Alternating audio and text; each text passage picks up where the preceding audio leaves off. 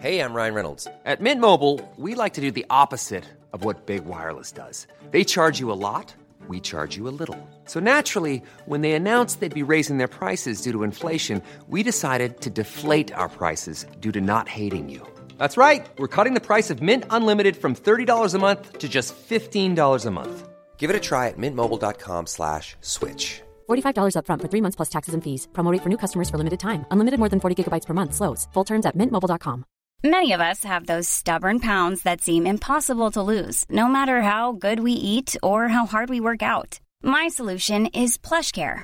PlushCare is a leading telehealth provider with doctors who are there for you day and night to partner with you in your weight loss journey. They can prescribe FDA-approved weight loss medications like Wegovy and Zepbound for those who qualify. Plus, they accept most insurance plans. To get started, visit plushcare.com slash weight loss. That's plushcare.com slash weight loss.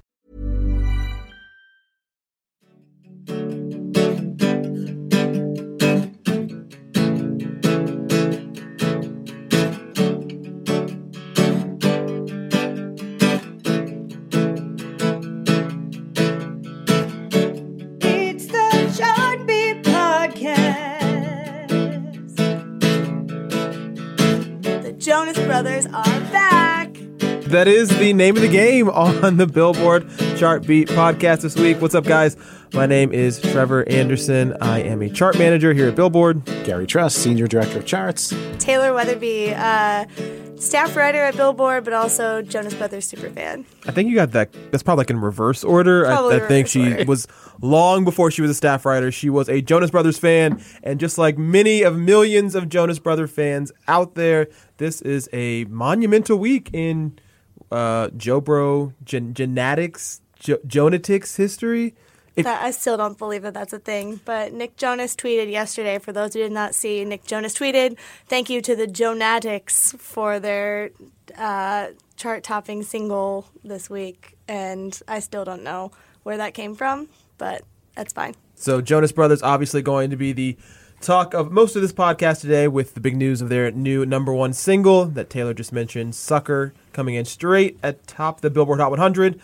We are also going to uh, throw it back to another boy band celebrating their 30 year anniversary of one of their biggest albums and really biggest eras in and kind of maybe even the one that kicked off in some ways the modern sort of boy band era. Where I'm talking uh, with Danny Wood of New Kids on the Block, along with singer songwriter Jesse Chris. They have a new duet out together called Bodyguard. So we'll take a kind of a spin from boy bands topping the charts now, boy bands who top the charts then. It'll be a boy band special. Yeah, and uh, big tour coming up for New Kids on the Block uh, as well. So uh, be interesting to get Danny's perspective on uh, the life of a boy band member. It's sort of a lifetime position. All right, let's make it official. Let's run down this week's top 10 on the Billboard Hot 100. 10, 9, 8, 7, 6, 5, 4, 3, 2, 1. Number 10. Yeah. Yeah. Yeah. Yeah. Yeah. Gone on you with the pick and roll. Young La Flame, he in sicko mode. Number 9. I just poured something in my cup. I've been wanting something I can feel. Promise I am never letting up. Money in your palm will make you rich. Number 8. I wanna raise your spirits. I want to see you smile. No, that means I'll have to leave.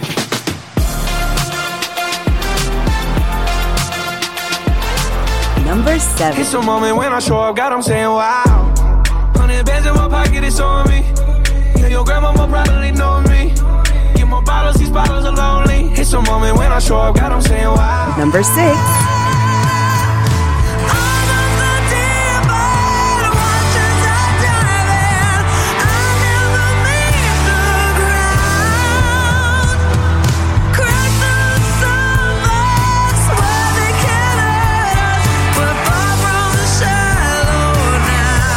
Number 5.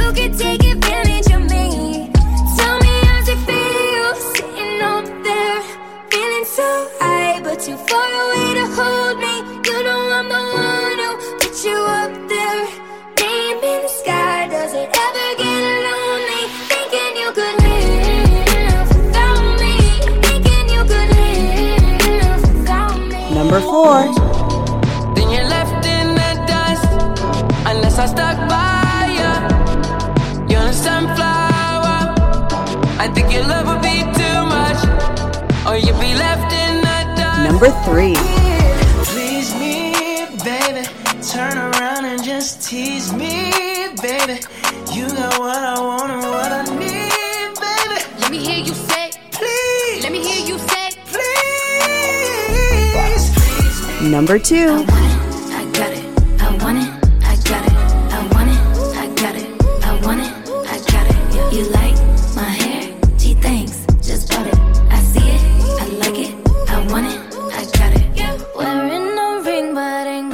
No miss. And number I'm one. a sucker for you.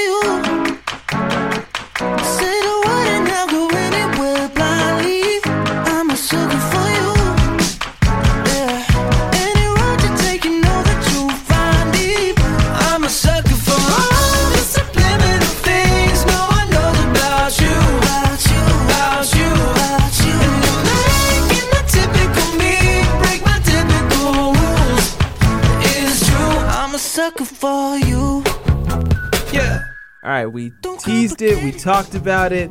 We didn't lie to you. There it is, number one on the Hot 100 this week. The song is Sucker, the artist, the Jonas Brothers. And this is the first time we've seen the Jonas Brothers in any sort of permutation, combination, solo, in any kind of group, a, a duo, a, a one off, a Broadway cast, whatever. First time being number one on the Hot 100. Something a lot of Joe Bros fans have been waiting for for a long time. Uh, the previous best that they had was back in their heyday in the late 2000s with the song Burning Up, which was a number five hit back in 2008. So it's taken them a while to get back up to uh, the top ranks of the Hot 100 and number one here for the very first time. Probably already the frontrunner candidate of the most unexpected number one of the year. What's helping the song get to number one this week? Well, per usual, streaming is the kingmaker these days, and the song is number one on the streaming songs chart, pulling 43.7 million streams for the week. Also, the top selling song of the week, 88,000 downloads. So, when you're number one in sales, number one in streams, you're going to have a good shot at being number one overall. Uh, also, don't think radio is completely out of the equation. The song is number 46 on the radio songs chart just after its first full week. So radio, you know, which takes a while to warm up to any song really, but already showing some love for the new Joe Bros. All right, so there's a lot uh, to dig into here. Uh, Taylor, you were part of a story that the edit department did yesterday, kind of a roundtable of how did it happen. Uh, some great points you guys came up with. Uh, great song, first and foremost. I, I think part of it, uh, I'm not sure you mentioned this, the kind of a Maroon 5 ish sound, too. It's, it's a modern sound. It's not necessarily the sound they were doing a decade ago. This is kind of like Sugar, Maroon 5. It really fits for 2019. Yeah, I didn't really think about the Maroon 5 sound, which is funny because I'm a huge Maroon 5 fan too, but that falsetto and that really like high rocking kind of thing is, is a very Maroon 5 thing, but It also kind of, well, I thought when I first heard the opening, it really reminded me of Feel It Still. Like it had that Yep. kind Yeah. of. I uh, actually yeah. sang Feel It Still over Sucker. Oh, I was Yeah. like, law- lawsuit coming? Question mark? nah. No, this is not a lawsuit song. I don't I don't hear something enough where I'm like, okay, wait. I will say this is very random, but their "Burning Up" song, the inflection of that in the chorus sounds just like four or five seconds. So I want you guys and everybody listening to go to listen to that because four or five seconds totally ripped off the Jonas Brothers. Slipping into the lava for five seconds from Wy- Wyland. Okay. Wyland, yeah. So you're going after Paul McCartney, Taylor? No, I'd never go after Paul McCartney. He's the gonna OG boy bander. I, I can't I can't hate on the OG boy bander. Oh, I was gonna say I, I'm more scared of going after Rihanna, but take your take take your person. Kanye for you, Gary. By the way, So uh, yeah, right, that sound. Uh, you guys talked about the unexpected factor. All of a sudden, uh, this was really kept a secret. That was a big part of it. Uh, uh, Gab in the edit department, she said, I thought this was interesting how uh, the three members of the Jonas Brothers kind of became bigger celebrities while the group was apart. With uh, celebrity marriage for Nick and Priyanka, the uh, Sophie Turner, Joe, uh, Game of Thrones uh, tie in there. I think there's all all great points. I've got all plays into it.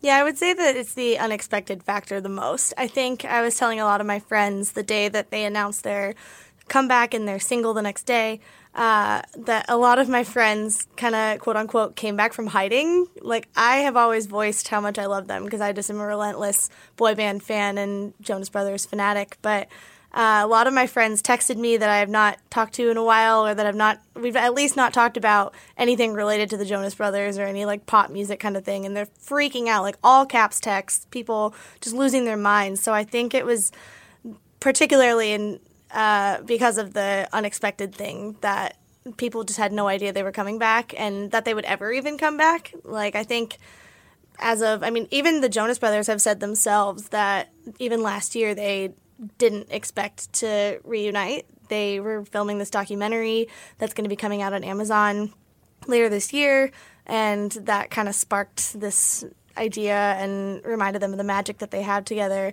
But yeah, so I don't even think that a year ago, hardly, they were really thinking that this would be a thing. So, you know, they weren't even thinking it. Of course, the fans weren't really thinking it as much of as much as we could hold out hope and really wish for it. But yeah, I think it's just the fact that they totally surprised us all and then issued a song right away. I think it was really smart of them to release the song right after they announced their comeback because I think if they had waited, I think the excitement would have worn off a little bit.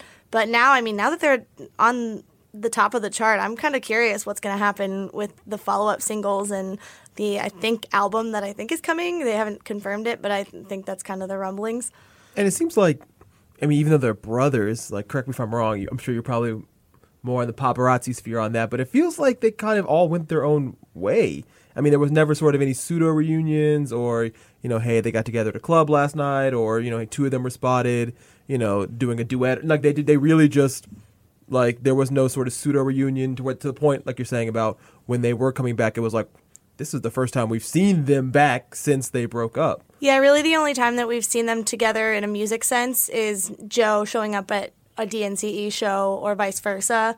Uh, sorry, Joe. Nick I like- showing I- up. I was like, I Nick hope- show. I was like, wait a minute. I was like, I Nick hope showing Joe up at a DNCE show or vice versa. Uh, they've performed together at various functions that they're like at the same festival or something. But yeah, other than that, they really hadn't ever been seen where it would be rumored that they'd be working on music together or anything. And yeah, the brother thing is really just the only thing that's seemingly kept them together the last six, seven years. So.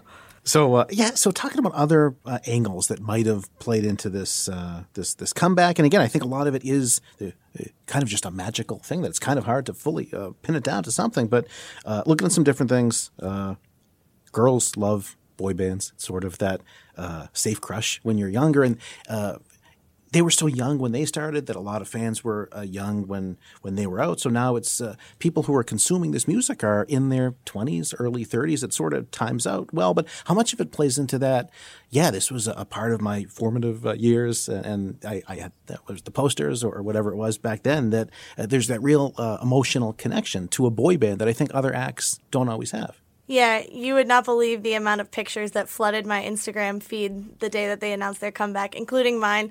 Uh, people posting pictures of them with several posters all over the wall, like you were saying, or pictures with the Jonas Brothers from over the years. Uh, yeah, I think there's just a really strong pull in nostalgia. I think that there's something to be said about bands that have such a heyday and such a there's such a fanatic fan base around it that it never really dies, I guess. Um, and I think part of it made me think of the Backstreet Boys because they had while they had a successful run with their um, album that came out in January and they, they debuted at number one on the Billboard 200, right? Yeah.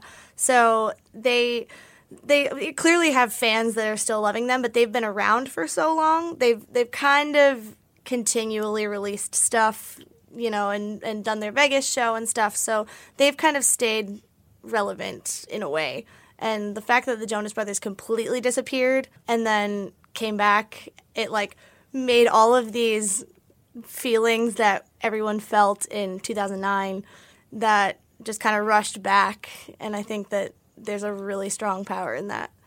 What about the boy band uh, element that there, there's always one member for for, for any type of personality. Like with the Beatles, Paul was the cute Beatle. You, you multiply the number of people who uh, you can be a fan of.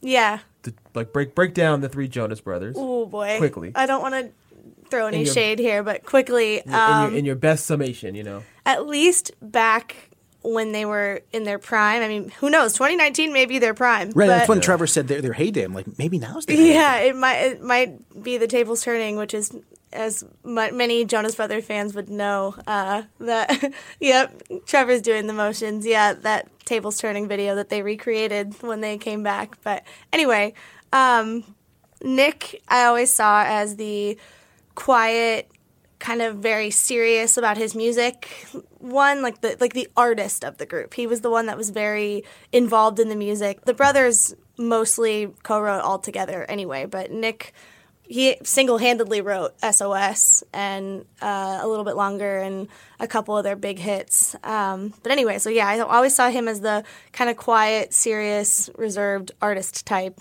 Joe is the total goofball and just like didn't really care what people thought of him and people loved him for that. He was the comedian. He always was doing really ridiculous things and even in the celebration video for sucker he was like i just want to kick something and then like kicks a clown. So he well not a real clown an inflatable clown. Anyway uh, he's always the jokester.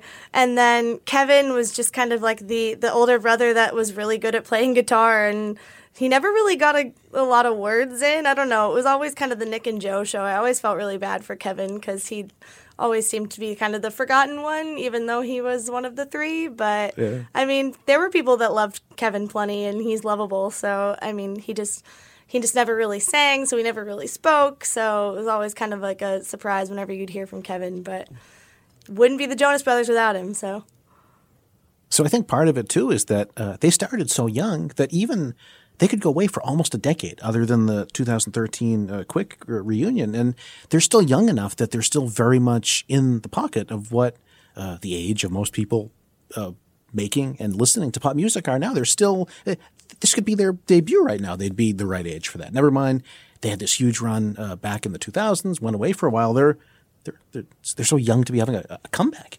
Yeah, I didn't really think about that, that they're kind of right in line with all the people that are on the radio right now anyway. So that's probably why Sucker feels so relevant.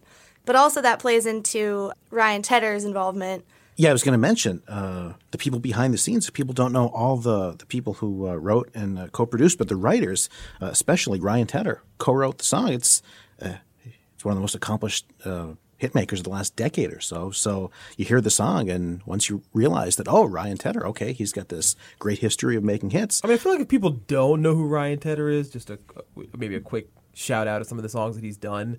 Um, I mean, obviously, frontman of One Republic, so any One Republic song, "Apologize," "Counting Stars," any of those hits, all Ryan Tedder. "Bleeding Love" with co-wrote with Jesse McCartney. Um, obviously, a major U.S. and international hit for Leona Lewis. Uh, "Halo," Beyonce, was a Ryan Tedder track. So, I mean, also kind of in that same line, like you know, late two thousands was was also a big big heyday for Ryan Tedder. I mean, he was all over the radio. Yeah, this is his first Hot 100 number one as a writer since Bleeding Love. He's actually never, uh, he's gotten to number two a couple times with One Republic. Uh, but yeah, as a writer, he's now had a couple number ones. So uh, he uh, co wrote the song uh, not only with uh, Nick Jonas and Joe Jonas, but uh, also uh, Frank Dukes and Louis Bell. This kind of says it all. There's been five number ones on the Hot 100 this year. He's co written three of them. For the guy who, you know, is, is sort of the, the current, I don't know, Max Martin, if you want to go that strongly, not a whole whole lot's known about him. He's still pretty young. Um, obviously, you know, right in line with Post Malone, but yeah, he definitely is the guy for the 2019 touch. So no surprise that Joe Bros got in touch with him. Like kind of when you add that, I don't know, that classic element with what Ryan Tedder brings, and then of course you add these two guys who are really hit makers of 2018-19. It's no surprise that you know you get a song like this that can shoot to number one. And Frank Dukes as well, uh, behind Havana by Camila Cabello. So uh, again, kind of uh, you peeled away the mystery of how the song got to number one. You realize the people involved in the writing and producing, eh, it's no big deal for them. They've been at number one for the last year or so with all these different hits. It was very smart on Jonas Brothers' part to enlist all those people, but I'm sure that was no coincidence.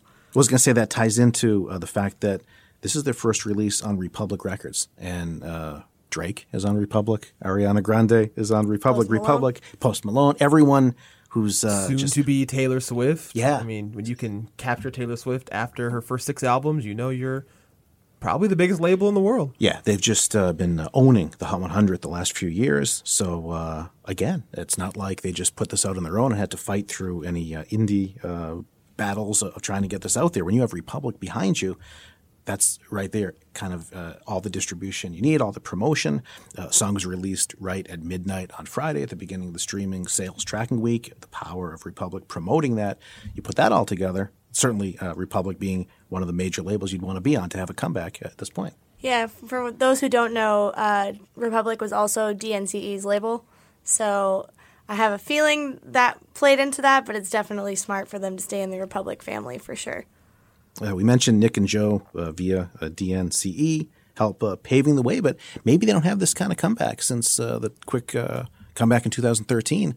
If we didn't get Jealous and Chains and Cake by the Ocean, I think that kind of made it seem, kept them relevant with still, as you were mentioning before, Taylor, keeping that Jonas Brothers nostalgia back in the day. Kind of a great combination of we can still have that when they come back, it'll be a big deal. But in the meantime, oh yeah, their sound has been pretty relevant. Yeah, I think it also proves that they still had the songwriting chops and were still able to make songs that resonated and were actually pretty good and did pretty well both on the charts and on radio or whatever whatever other ways. But yeah, I mean they both Nick and Joe had very successful solo ventures, which I think also kind of played into the speculation that they would never come back because I think that there was just so much happening in all of their respective person or personal and career lives. Um, I mean, even Kevin has a family of four now, so there was just so many things working against them that it did not seem like they would come back. But yeah, so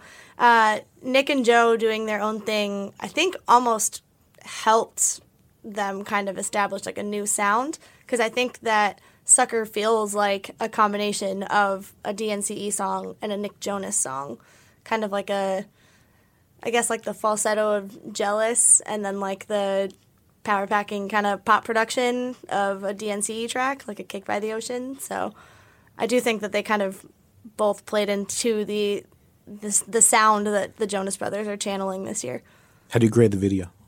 Oh my gosh. Uh, well, I'm first of all very upset with myself for not catching on to the fact that they would probably include their wives in it, but uh, it's awesome. I mean, it's art. Like it's it's beautiful, regardless of who's in it. Like it is just a stunning visual with all of the costuming and the French mansion and the garden that they're in, and everything is so beautiful. And then obviously all three of their well, I guess one is a fiance still technically, but I'm just gonna say wives to make it easier. but their their three significant others were stunning in it and I mean they were all looking really good too. So, but yeah, I thought it was all around a very fun comeback kind of video that felt like a good ode to the the really artsy, not necessarily artsy, but the very uh, theatrical videos that they'd put out back in the day that it feels current but also feels like a throwback. So, I love it. Other thing that I would bring up is uh, timing.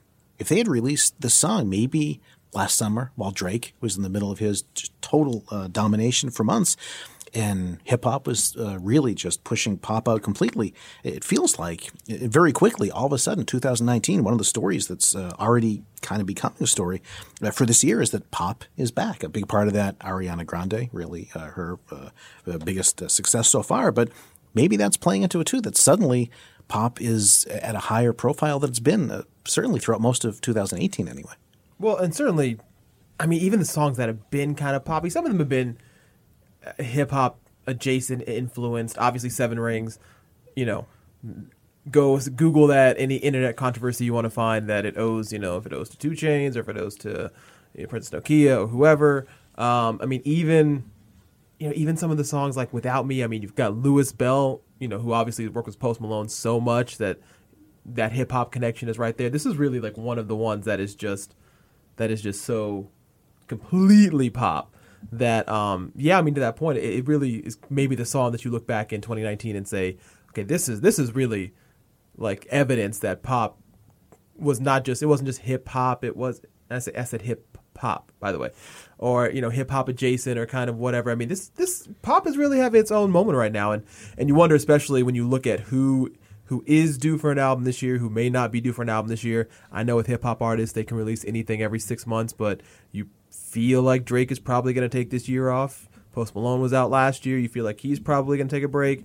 I mean, Cardi B probably one of the only people I can think who is gearing up an album cycle with, with her single and everything out. So with all those sort of hip hop heavyweights of the past couple of years out, it does feel like that really helps open the gates even more for some pop artists. I mean, I think you know even Katy Perry's probably due for an album this year. Maybe Lady Gaga, even though with all the stars born, she may take the year off. But it, it you know, it fe- I mean Adele, you know, is probably due for an album at some point this year. There's Ed rumors about Taylor. Maybe Ed's been out for a couple of years. Bruno Mars has been out for about three years. So you know, this this yeah. To Gary's point, this all might just stew out nicely for uh, pop to at least in the decade on the high note. while there is kind of a pop resurgence happening, at the same time, going back to Gary's point of timing, this is like the only major pop thing that's happening right now because Ariana's kind of had her like big come out moment and it's just kind of staying at the you know height that it's at. But um, I think as far as something that kind of surprised people or people that are or something that people are getting yeah people are getting excited about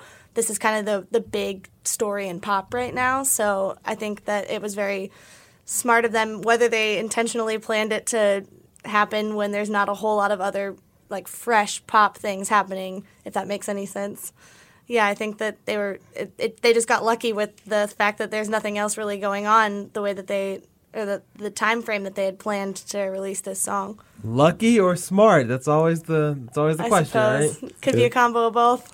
Uh, one thing you mentioned before, Trevor, with Cardi B, uh, I guess we should probably give her a pretty good amount of credit for kind of bridging that uh, long run of hip hop being number one on the Hot 100 because after Drake and before Ariana, uh, Girls Like You, Maroon 5 featuring Cardi B had seven weeks at number one and uh, total pop song. But uh, maybe it wouldn't have become as big a hit as it did if Cardi B didn't jump on the remix. Seemed like that really helped it become as big as it did. So kind of see that uh, that thread going from all hip hop last year to uh, pop and hip hop, and since then it's been uh, it's been pretty pop since. Now I'm speechless, over the edge and just breathless. I never thought that I'd catch this love bug again.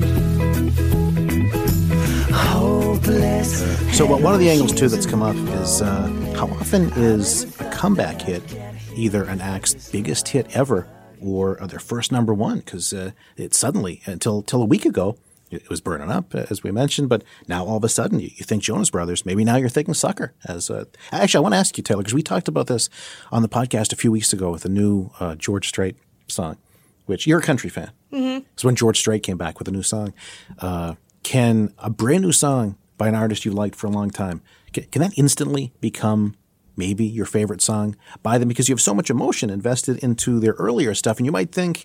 Uh, uh, technically, this is a really good song. I can hear that it's good, but can you uh, put a song like number one on your list of an act's favorite uh, top hits of all time that quickly, or do you need that time to really let it settle in mentally? I need the time to let it settle in. Yeah. Just like you were saying, there's so much emotion involved in the other songs that they had, whether they're the famous ones or ones that you fell in love with that were deep cuts on the record. Um, I actually just did, not to self promote, but I just did a top 20 Jonas Brothers songs uh, article that went up today.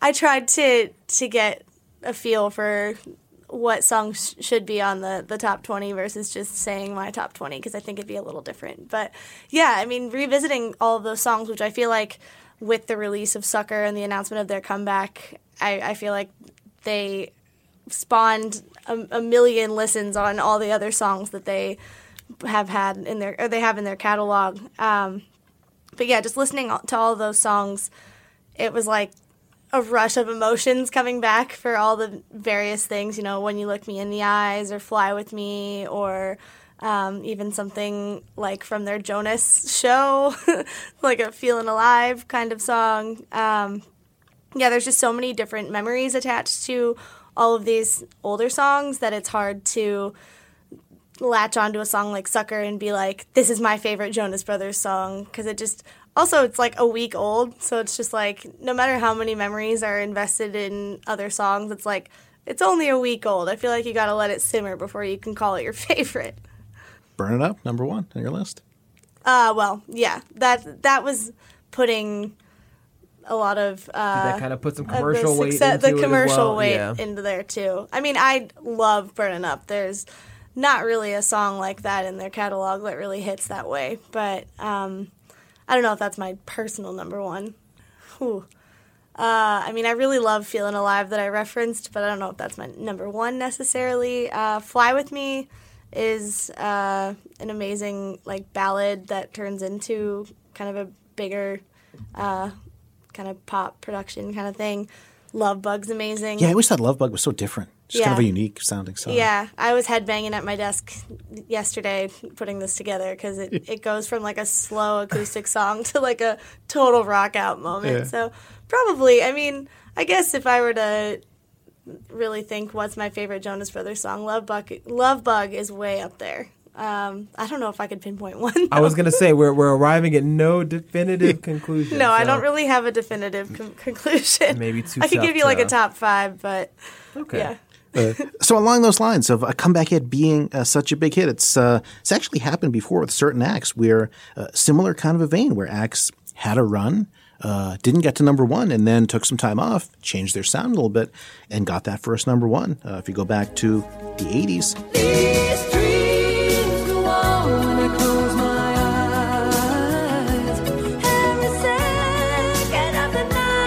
Heart had been away for a few years. These Dreams ballad hadn't heard a song uh, sound like that from Heart before. A ballad like that that got to number one in 1986.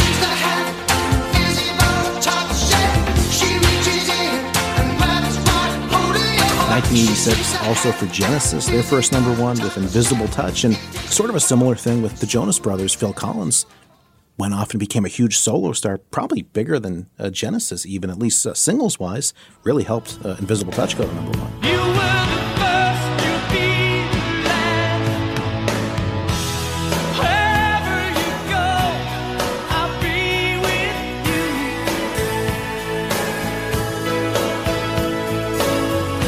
1988 Cheap Trick, sort of uh, similar to Heart. They'd had uh, harder uh, rock hits uh, in the 70s, came back with their first number one, The Flame, in the summer of 1988. Every moment spent with you is a moment I treasure. Don't wanna close my eyes. And the two uh, champs of longevity waiting for that first number one all the way to 1998, about 25 years after Aerosmith had first been on the Hot 100. Again, a ballad, Diane Warren written ballad for uh, I Don't Want to Miss a Thing, their first number one, debuted at number one. And uh, actually, it's the only uh, two songs, I Don't Want to Miss a Thing, and now Sucker, the only two songs by lead groups ever to debut at number one on the Hot 100. So another tie for that.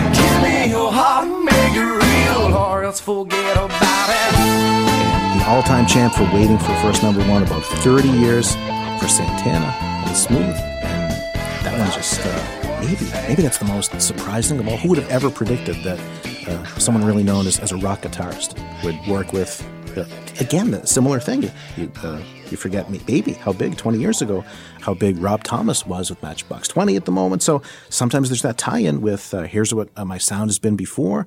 Let me work with someone uh, currently making hits good formula for a number one, sometimes a first number one. Hiring for your small business? If you're not looking for professionals on LinkedIn, you're looking in the wrong place. That's like looking for your car keys in a fish tank. LinkedIn helps you hire professionals you can't find anywhere else, even those who aren't actively searching for a new job but might be open to the perfect role. In a given month, over 70% of LinkedIn users don't even visit other leading job sites. So start looking in the right place. With LinkedIn, you can hire professionals like a professional. Post your free job on linkedin.com slash achieve today. Hold up. What was that? Boring. No flavor. That was as bad as those leftovers you ate all week. Keke Palmer here, and it's time to say hello to something fresh and guilt-free. Hello Fresh. Jazz up dinner with pecan-crusted chicken or garlic butter shrimp scampi. Now that's music to my mouth. Hello Fresh. Let's get this dinner party started. Discover all the delicious possibilities at hellofresh.com. Whoo! That was a Uh, I would say crash course, but I think it was probably a little longer than a crash course, but a full semester seminar about the Jonas Brothers. But it's been a decade in the making, so I think we can all take the time to appreciate what the trio has done, and of course, having that first number one. You can't say it enough on the Billboard Hot 100. So we want to give special thanks to our friend Taylor Weatherby. Uh, Just gonna say what the trio has done and what the trio is about to do. Oh, okay. Oh, o- okay. Gauntlet is thrown. Mic drop. She's 2019 Artist of the Year. Move over. Goodbye, Adele. Don't come back, Kendrick Lamar. Jonas Brothers are here to rule. Yep. I mean, they, that's what they're saying with this number one hit. So, our special thanks to Taylor Weatherby for taking out some time. I know it was a big chore for you to come and talk about the Jonas Brothers. I hate talking about the Jonas Brothers. Uh, if yeah, you probably got that vibe if you've been listening. So we really appreciate you holding on like a champ through all of this. And uh, yeah, maybe maybe we'll have you back on some point, maybe at the end of the year recap to uh, to see how this prediction panned out. with their next number one. See you in May. Thank you for having me. It was it's always a, a pleasure to be able to not only join this podcast but also express my Jonas fandom.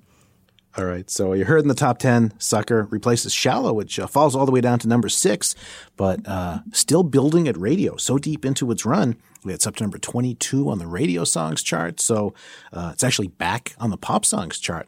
It had uh, been off uh, top 40 radio for a few weeks, but now with all the buzz after the Oscars, kind of getting a second life. So even though it uh, falls from number one and may not go back to number one, uh, airplay is uh, really uh, strong again and, and at a new peak. So still going strong for Lady Gaga and Bradley Cooper. So, uh, Trevor, one of the things we were talking about this week was uh, between Shallow and now Sucker. These are two songs that I don't know, three weeks ago or so, we could never have predicted that these would be the two number one songs on the Hot 100 in these back to back weeks. I was trying to look back at when was the last time we had two kind of surprising number ones on the Hot 100. Maybe you could say a, year ago when Perfect and Havana were number one, just because Perfect is this uh, very classic sounding uh, acoustic ballad, and then Havana uh, became so ubiquitous. But at the beginning, yeah, at the yeah, I know it's not the, the, the most surprising. Yeah, I'm gonna. I mean, just because I think I think all all parts perfect are true, but I think the key element is it's Ed, it was an Ed Sheeran song. Yeah, I right. think that you know, I mean, thinking out loud had been a massive ballad, not quite as you know maybe slow and classical, but I think that was Shape of You. I don't think to me that wasn't much of a surprise. I'm gonna I'm gonna I'm gonna I'm gonna veto that one, Gary. I'm sorry. All right. Uh, Work and Panda back in 2016. If you look at uh, Work, remember when it came out, people didn't know what to do with that song, and obviously everyone wound up uh, loving it so much. It was number one for so long, and and Panda by Desiigner just came out of absolutely nowhere. I think people really like that. I mean, and, and it's not like we never heard that from Rihanna before. I mean, Rude Boy very much in that sort of, um, you know, it's got it's got got sort of that island touch to it. Man Down from the Loud album, so it wasn't, you know, it wasn't. Kind of a surprising first single, though, given that she'd come out with uh, Diamonds and We Found Love. There was always this very let's hit him over the head with the most obvious pop hit. This was very different. Yeah, I mean, yeah, kind of. I don't, I don't know. I mean, I guess I just with the fact that I don't know. Again, Rihanna and Drake just seems like a kind of no brainer combination. I will say that. I mean, in the year before, if we kind of flash back to what was happening when Work came out, we had been really, as I call it, pump faked by the singles that Rihanna had put out in 2015. We there was uh, four or five seconds, which was a very different, you know. Uh, some might We just say- heard something about that song. yeah, yeah, Sounds yeah. like something. It comes back, right? Yeah. Uh, Bitch Better Have My Money was also out there, so maybe in that vein that it was like it was a left turn from Rihanna in that sense. But I don't know. I just I feel like just with Rihanna and Drake, it wasn't. It's one of those songs that you kind of mentioned last week about you know a lead single that just kind of on name recognition almost can be a number one and. Obviously, I think people really enjoyed that song. It was number one for nine weeks, so it wasn't like it was just some sort of, you know, oh, it's Rihanna, it'll be number one. But I, I, yeah, I don't. To me, that didn't. That wasn't the craziest thing. All right. Uh, what if we go back? Uh, wow. Pan, Panda, I will give you. I- Yeah. when that came out, I you know, Right. But at the same, and I guess you know, in hindsight helps so much. But it's like, man, with this viral culture where anything kind of you know just kind of you know dumb or fun can catch on like in that kind of way. I, don't think anybody knows any lyrics to Panda except Panda, but just the way it was done, you know, sh- there's kind of people who make timeless songs for the songbooks, and there are kind of people who make just like you know they they they, they sense something in the water and they say you know we can make like there's something here that, that's kind of working. Yeah. It's definitely in that latter category, but it's still. I mean, even just now, like when you hear it in your head, it's kind of fun. It's just like, you know what it is. If we go back uh, six years, uh, Thrift Shop, Macklemore and Ryan Lewis, and Harlem Shake. I, I think Harlem Shake certainly fits the surprising number one. Uh, maybe Thrift Shop doesn't as much now that we know that Macklemore wound up having a good string of hits. But at the time, that was kind of an out of left field kind of hit. Mm, yeah, I yeah. When I was going down Gary's little kind of call outs, this was this this one. yeah, I can agree with this with this pair because it just felt very. Yeah, I mean the lyrics are kind of silly, talking about just thrift shopping and you know grandma's clothes and R. Kelly sheets and the way it sort of just. I, I, I don't know, just like hangs off in that structure. The horns of it, like it's it's it's almost like almost like a song you kind of it's like if you put an outfit together with things you buy at a thrift shop. It's almost a kind of song that you just like put together these like randomish elements, you know, that that that all just come together and work. I mean, it was just the fun of it. It was just like the I was in college at the time, so especially I think it really spoke to that kind of generation about you know we were all you know broke and we just wanted to have fun and just have a good time and yeah, Macklemore really. I mean that and later can't hold us really just kind of captured that spirit that some post recession millennial kids just Yeah. trying to make it, you know. But when it's a novelty song, it can can either really connect or it can totally miss. There sort of tends to be uh, one or the other, as opposed to yeah, maybe this will be kind of a hit. This this totally connected. Yeah, and I think um, I mean if you look around what was happening, it was a lot of kind of up tempo beat kind of stuff. It was you know we found love. This was the time that really Calvin Harris and Guetta were really you know dominating so much of the airwaves. Yeah, we we just sort of wrapped up Teenage Dream at the time. Taylor Swift was still really big with songs like I Knew You Were Trouble, which were you know completely sort of in that post dubstep phase. So yeah, for this sort of you know I don't know, almost dare I say like an uptown funk kind of predecessor in terms of like, you know, just horns and just attitude and just kind of don't give a fuck. It was yeah, yeah. And then Harlem Shake, of course.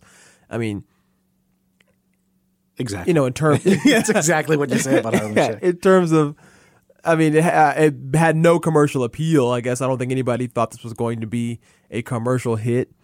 But again, just like with Panda, even before the internet, you know, finds what it finds, and memes and challenges and all those things can power a song up to you know enormous heights faster than any other promotional element out there. All right, I'm going to quit while I'm ahead. I came up with two in a row that seem to impress you, so we're going to stop there. uh, also, in the top 10 that we heard back at number three, uh, new peak for Cardi B and Bruno Mars with Please Me. So, video came out uh, same day as uh, the video for Sucker by Jonas Brothers. Uh, wasn't totally eclipsed. It still uh, did uh, really well. So, it debuted at number five a couple weeks ago. Uh, dropped to number 14 last week after that first uh, big week of uh, the first big splash. And then the video came out for uh, the third tracking week. And uh, yeah, new peak and matches the peak of Finesse. Two for two now, hitting number three for Bruno and Cardi. And uh, since we're mentioning number three and number one, in between on the Hot 100 this week at number two, Ariana Grande with seven rings. So had its first five weeks at number one. Uh, it's been now at number two the last two weeks, watching uh, Shallow and now Sucker go to number one, but uh, not to be uh, outdone completely. Sets a pop songs record this week on the pop songs airplay chart. Uh, Ariana Grande has now had four number one hits on the pop songs radio airplay chart. No Tears Left to Cry, God is a Woman, Thank You Next, and now Seven Rings, uh, all since July. That's a record uh, span of doing it that quickly. She beats Lady Gaga's run in 2009, 2010 by one week. So, uh, fastest four number ones ever. Uh, we've been saying how Ariana's just going to release uh, all this new music at once, and uh, hasn't been a problem at all for radio. It's been uh, totally uh, lapping it all up. And in that streak, maybe maybe this is the most impressive. Even though uh, "Breathin'" got to number two, missed number one, that was in that run of four number ones. So not only is a record of four number ones in that span, she had another song that went all the way to number two. So it was almost five number ones. But just another sign that uh, even though Ariana's not number one this week, she's still totally on the top of her game, uh, breaking records on the pop songs chart. Here- here's something I'm actually uh, kind of mad at Miley Cyrus this week, Trevor, because I thought of this a little while ago. I didn't bring it up, but Miley did. The the the, uh, the connection between Seven Rings by Ariana and Seven Things by Miley. So, The seven things I hate about you. The seven things I hate about.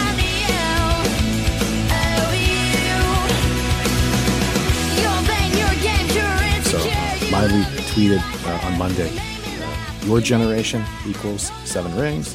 My generation equals seven things. Simpler times, similar titles by uh, two of the biggest uh, pop acts the last, I, I guess, two generations." Miley's calling them different generations. They're the same generation. Uh, yeah, by strict by the strictest of definitions, you would be right. And they're actually really good friends.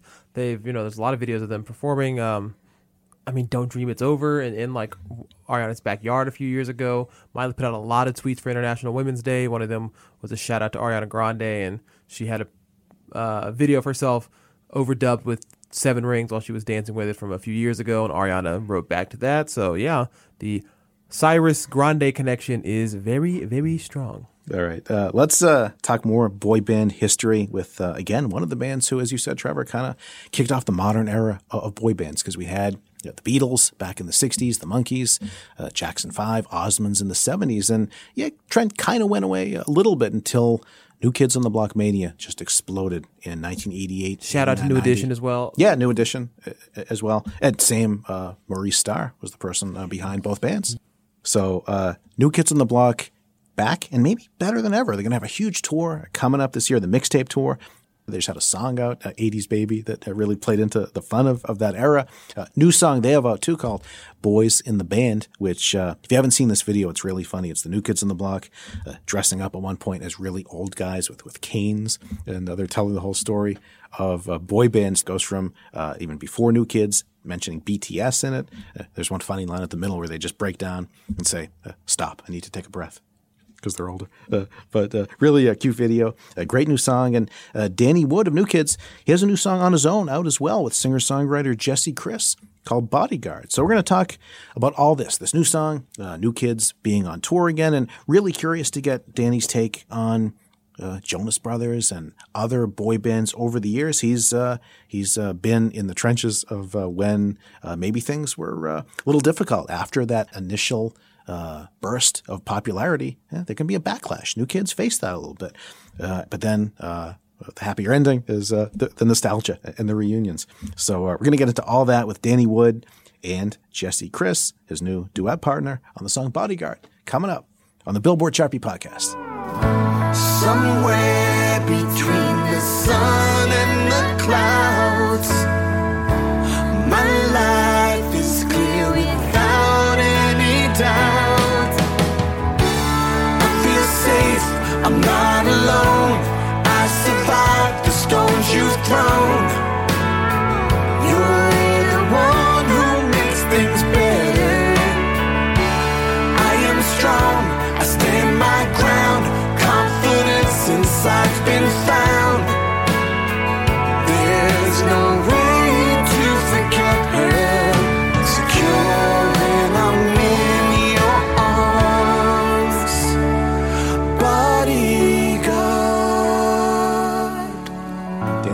Jessie Chris, thank you so much for coming on the Billboard Chart Beat podcast.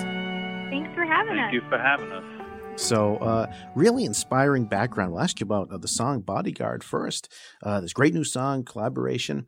Uh, J- Jessie, correct me if I'm wrong, but you had visited, was it about 100 schools to talk about bullying, and that led to Danny uh, being inspired by that story. Can you take us through the timeline of uh, how that all happened and how it led to uh, Bodyguard becoming a duet between you two?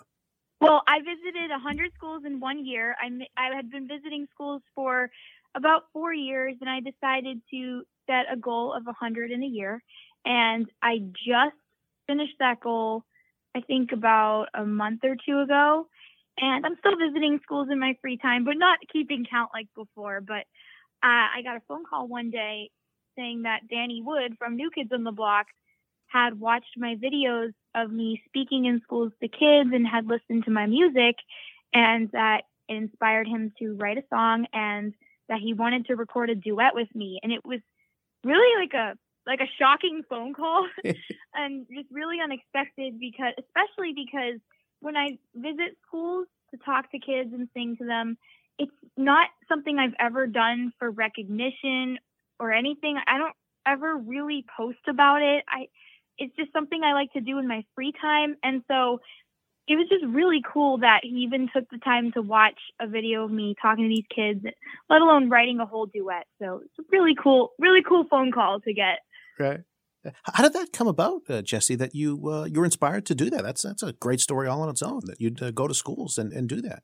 Well, growing up in Massachusetts, I was bullied growing up, and I struggled a lot with that and with self confidence because of it. And so that's why I think it's really important to talk to kids and kind of be like an older sister to them. What really hit me when listening to was uh, the vocals. You guys uh, really harmonized like like you've been doing this before. Do you guys feel that connection when uh, when you guys uh, sang together? Really, uh, you're uh, both vocals are great on their own, and then you come together. It's, it's a really nice mix. Well, thank you. I mean, it was pretty easy working with Jessie. We um, got in the studio and knocked the song out in one day. So it was um, pretty easy. She has a great voice. She's very focused and talented.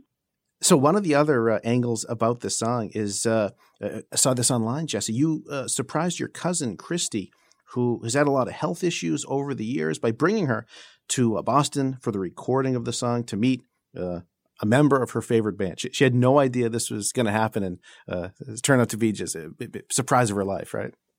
Oh yes, she tells me every time I see her that that was the best day of her entire life because I've known about New Kids on the Block because of her she's such a big fan and she has been struggling her whole life with cystic fibrosis. Her lung function is only 30% of what normal functioning lungs do. So she struggles her whole life. And to be able to bring her to the studio when we recorded, it was just, I can't believe that life worked out that way. And it was just so special to be able to share that with her too. So I'm really glad I got to make those memories. All right, so it's kind of funny. Um, this week, boy bands have been a big topic here at Billboard. Um, not sure if you guys know, but I'm sure you guys are super Hot 100 fans. So you've seen the Jonas Brothers are are back in action uh, and number one this week on the Hot 100 with their new single "Sucker." So obviously, Danny, you have a unique perspective as someone who's been in a boy band before and you've you know you've ridden that wave where you're on top of the world and it's you know hit after hit and then you, know you kind of hit that that turn and maybe it's not the same kind of results or, or the number ones come quite as quickly. And then you know obviously in recent years we've seen with um, the tours with Backstreet Boys and a lot of these big acts when you guys are back on and there's a huge fan base out there does this kind of surprise you or in a way that the Jonas Brothers for example could come back in this way or do you know that you know, even though they're not going to be on top forever, there's always that core group of fans who are just rooting and ready for that big thing and that big comeback to happen. We got back together in 2008 after being apart for 15 years. So I consider the past 11 years the best years of my life and the best years in the business, even better than the first time around. So to me, we're on top. I don't really care what anyone else's perception is. I mean, for us to be doing it this long and just to celebrate 30 years of, uh, you know, 30 years old hanging tough, um, you know, that was a big deal for us. So it doesn't surprise me. The Jonas Brothers have, you know, some of the guys have stayed relevant doing their solo stuff. So it was a good time for them to actually do it. And um, for us, we needed a little more time because I think the first time around it was so big and in everyone's face, and there was so much merchandise and all this stuff. We needed to take a break and grow up and you know live our lives and have families and then get back together and you know we're still doing it yeah you say uh, the last 11 years have been even better than uh, the original uh, time when everything was just so crazy? Is it uh, kind of, as you just alluded to, uh, Danny, but sort of having that perspective? It sounds like uh, ultimately it's being able to sort of uh, take a breath and, and just appreciate uh, appreciate it a lot more. Yeah, I mean, as you get older, things slow down a little bit. You learn to appreciate things more, and ultimately, for me, in 2008, that was my goal. However long we were back together, and however long we were going to do it, even if it was just that first tour, I was just going to enjoy it and, you know, never forget it. And now, like, you come into my house, the, I have one room that's just full of all the stuff we've done the past 11 years. I don't even really have any of the old stuff up because I'm really proud that we've got to have a, you know, a second chance and to do it the way we wanted to do it and, you know, without any outside influence. And so, uh, one of the things I think that a lot of people maybe maybe we're surprised maybe we're surprised by when you guys came back is um, the decision to unite with the Backstreet Boys and have the uh, the NK OTBSB tour. What a nice acronym there. Um, but I think there's just this real perception in the industry and from media that you know all all the similar types of acts kind of have to be rivalries and hate each other. You know, it's like all the boy bands have to have beef with the other boy bands. All the queens of pop have to have you know beef with the other queens. Is there is there anything like that between you know you guys or or any of these other groups out there? Any sense that you have to be rivals or anything that's talked up or any sense of that kind of competition between you guys? Not at all, man. They came after us. So like what what rivalry are people talking about? Like I don't that never even existed with us. They put out music and we were already broken up. So I just looked at it like you know, boy bands, that kind of thing always goes in cycles. So they were just the next one. Them and NSYNC were the next one. So um, doing a tour together, I mean, we just took a cue from like some of the bigger rock bands, like you know, Def Leppard and Journey do tours together, and we kind of took a cue from that and said, why we can do it in our genre of music. I want to ask you, Jessie. I'm going to totally put you on the spot. Who's your favorite boy band? Is it New Kids? It's a safe answer, but be honest. I am going to say New Kids on the Block, and it's not just because of Danny. It's because I've been listening to them for a while with Christy and just working. You know, before meeting Danny, I knew, you know, I'm about to meet this celebrity. What's he going to be like? And I've met a lot of artists before, and, you know, sometimes when they're not as nice or humble as you hope they would be, it's hard to stay a fan when you know who they really are. Um, so I was nervous meeting Danny, and when I met Danny, it just made me an even bigger fan of his solo music and the New Kids music, and so I would say that New Kids on the Block is my, definitely my favorite boy band. Good answer. uh, talk about boy band history. Uh, so, New Kids' two newest singles, they're, they're really fun and they play up uh, boy band history, 80s baby, uh, kind of uh, plays it more just uh, the, the 80s era when when New Kids started. But uh, the new uh, song and video, Boys in the Band, I, my favorite thing in the new video, Danny, is how you guys, th- that moment where you, you say, stop, we need to take a breath. you're dressed up as, as these old, old guys. It's just a really, clearly you're having fun with the whole boy band uh, elements, eh, mentioning everyone from uh, from who came before you, all the way to uh, BTS. So, uh, as Trevor was just saying, uh, really sounds like yeah, you're just kind of celebrating all this great music that boy bands over the years have have given us. Is what do you think is, is the the ultimate appeal to, to boy band music? I, I think it's it's it's the music, it's the you know it's the, the the young female audiences, and yeah, the feelings they have for their favorite members of the group or the band, the total, the, the whole band. But you know, we we kind of proved that like it, it and and the Backstreet Boys are doing the same thing too. Like it it it we didn't know if this would last. You know, after being broken up for 15 years and coming back, that was my only worry. Like I had no clue who was gonna buy tickets, who was gonna you know show up at the shows. Like you know, our reunion could have been a theater tour. Like we, we had no idea, and we just that that spark relit, you know, back in 1988, you know, to 93, 94, it, it stuck with these girls and they showed up and they still show up. I mean, we just did some promotion in New York and everywhere we went, there was tons of fans showing up for us. And, you know, they were everywhere. So it's, it's, it's a blessing and hopefully some like it's it's good to see the Jonas Brothers back together and they're doing their thing. And I think you know more and more you'll see groups having longer careers than just you know fizzling out and you know fading into the distance. I think uh, social media helps too because in uh, in '94 when you guys uh, took the first break, there was if you weren't having new music out and you weren't touring, you it's kind of like you did disappear. No one no one knew where you know where to find you. But in a social media era, uh, everyone can find out that oh yeah, I'm a fan of this act, and they can interact with you. It it, it probably helps. That's probably something that that would have helped, I guess, if it existed back in the '90s. Yeah, it helped us a lot, and especially like there wasn't any of that before, and then we we built, uh, th- you know, this time around off of, you know, through our website, social media, and it's it's an awesome tool to just connect with the fans instantly. You post something, you announce something, it's in, instantaneous, and it's great for us. And for me, that's kind of what I use it for. I don't really get into you know anything else. I want the fans to know what we're doing.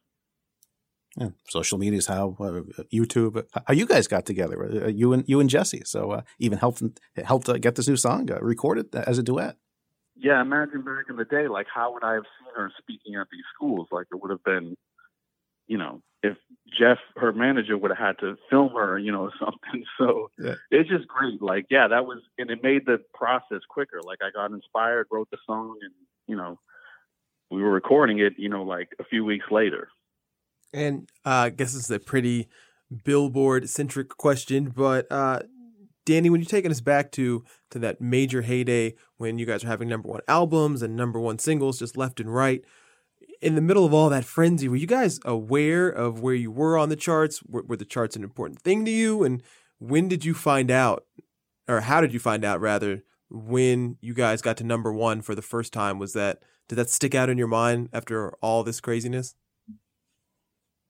Um, yeah, like I used to be really into like picking up a billboard and reading it and going through the charts and um, seeing where we were at. It was re- really important, and sometimes we were finding out picking up, you know, Billboard magazine. But as like our first single, "Please Don't Go Girl," climbed the charts, we started getting calls out on the road from the record company. So um, tour manager at the time had the big suitcase cell phone, like it had a strap and it was like a big brick on his hip. um, that's where we would get the calls. So he would, they would let him know where we were that week, and it was usually a call from the record company because I think they could find out the night before, you know, the magazine came out or like the charts were announced. So, um, that's how we found out. Do you remember when uh, "I'll Be Loving You Forever" became your first number one? Because it was a pretty steady climb. "Please Don't Go Girl" got to number ten. Then you got at the right stuff, number three. So uh, you could see on the charts uh, really the, the arc of how big it was all built in. Do you remember that first number one, and then and then the first number one album with "Hanging Tough"? Yeah, it was it was a long road for for Hanging Tough to go number one, and and it was a very grassroots kind of thing we did. We opened for Tiffany. We finished that tour with her, and then we went on to just do clubs and radio station gigs. And then as Please Don't Go Girl broke and then the right stuff came out, we kind of went back on the road the next summer with Tiffany. So when I'll Be Loving You Forever went number one, I'll never forget calling up my mom to tell her because that was her favorite song. And when we recorded it, she heard it, you know, in a demo form and she, she was like, it's a hit. This is your best song you guys have and you know she was so happy i was happy. We were all like out on the road celebrating and you know it was, it was a big thrill. It sounds like all these years later that uh, that influence is still uh, so so deep in your heart uh, danny. It's really nice to, uh, to to see that. Yeah she's she's she's with me all the time. I mean my my mom was an amazing woman and um you know i have an amazing family. My my sisters i have four sisters and a brother and my dad still travels with me out on the road every tour we go on. He comes for the whole tour. He rides the bus with me, and um, you know, she she's always present. And um, I do stuff. You know, on this tour, I will be raffling off tickets for the shows um, through the foundation to raise money for breast cancer patients. So she's always with me, and it feels good that her name and her, you know and her legacy is still you know being carried on. And uh, Jessie, with you uh, too, uh, having a Christy, your cousin, uh, surprising her for the recording sessions. Really nice to hear how you both, both of you, sort of, uh, yeah, family first when it comes to all this. It could be could be caught up in, in so much of the industry stuff, but uh, it really comes down to uh, just the people you you've always been closest to. Absolutely, and you know, for me being brand new, there's it's such a roller coaster emotionally and just everything. And so I feel like if I didn't have my family, I'd be so lost. And so I'm just I'm just so glad I have a big family that I'm so close with and that's why they will always come first and be so important to me.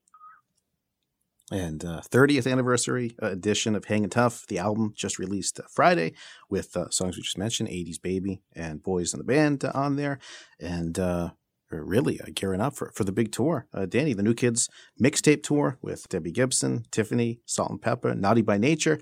Uh, it's going to be a huge uh, tour coming up. And uh, sounds like, as you said before, that uh, you're appreciating this. You're probably enjoying it more than you did uh, originally. Oh, absolutely. I mean, it's more. First of all, because we're we're you know we're older, we know you know how to enjoy it more. But you know, for us, it's a family affair. Like everyone has their kids out. I have my dad. My daughter's coming. My son comes out. Um, it's you know, there's dogs. There's there's everything. But it's just a family atmosphere, and um, it makes it so much more enjoyable because it's not like this crazy backstage where people are partying and drinking and all this stuff. Like it's very much just family, and there's so much love and respect for each other. Um, it makes it easy to enjoy it. Well, really nice to hear uh, the story of how you guys uh, got together and just, uh, again, how family centric you guys are. It sounds like that really just uh, permeates uh, everything that you guys do. So, uh, uh, thank you so much for taking time to be here on the podcast. Congratulations on on the new duet. Happy touring uh, this summer, Danny. Uh, thank you so much again, both of you, for coming on this week. Oh, thanks for having us. Thank you. Appreciate it. And go Boston. So, well, Trevor's from Houston, but we, we can all celebrate the Boston area.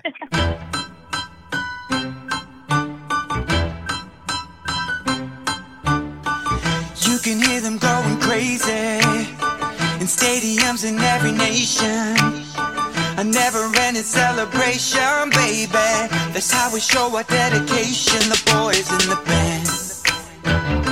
The boys in the band. We do it for the fans. The boys in the band. All right, and wrap things up this week. Um, we usually look back at a Billboard Hot 100 hit from this week in history, and um, while I was looking this up, something kind of just came to me. It, it's a nice combination of uh, of boy bands. We talked a lot of Beatles this week. We have the song by Cardi Bruno, "Please Me."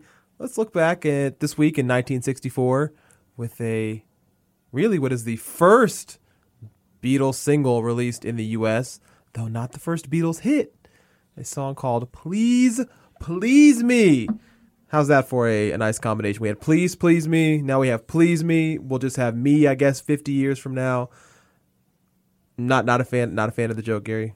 I'm impressed how you uh, wrapped everything. It's like the greatest hits of this podcast all into one one song. That yeah, it's like it's like now 154. But yeah, please please me. The first song actually released by the Beatles in the United States, though uh, was not a hit at the time, and actually was played on radio for the first time on February 7, 63, which was one year before the Beatles' famous landing in America for the first time, and really when the British invasion started in 1964 with I Want to Hold Your Hand and, and subsequent singles. Luckily, it's kind of a common thing back then, the song wasn't hit when it was first released, but after that big Beatlemania invasion, the song was re released the next year. And that is when it kicked into high gear, got all the way to number three on the Hot 100 this week back in 1964. And as you know, as well recorded in all of pop music history, 1964, by all accounts, was the Beatles' ultimate year. In particular, one fact that uh, we tout here a lot at Billboard, very impressive, that the Beatles had the entire top five of the Hot 100 April 4th, 1964, and indeed, Please Please Me was one of those top five tracks. So, uh, in honor of the Beatles' first single in the United States, which was uh, actually supposed to be sort of a slower Roy Orbison song, fast forward all the way to this week when we got another Please Me in the top five, and actually at number three, just like that Beatles record. Wrapping things up on Boy Band Week, we'll throw it back to the Fab Four. Here is Please Please Me.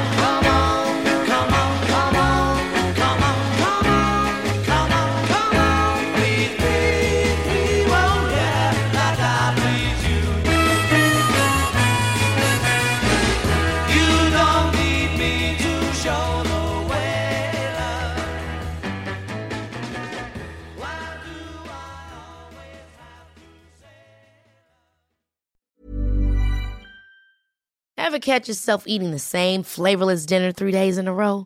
Dreaming of something better? Well, HelloFresh is your guilt free dream come true, baby. It's me, Keke Palmer. Let's wake up those taste buds with hot, juicy pecan crusted chicken or garlic butter shrimp scampi. Mm. Hello Fresh. Stop dreaming of all the delicious possibilities and dig in at HelloFresh.com. Let's get this dinner party started.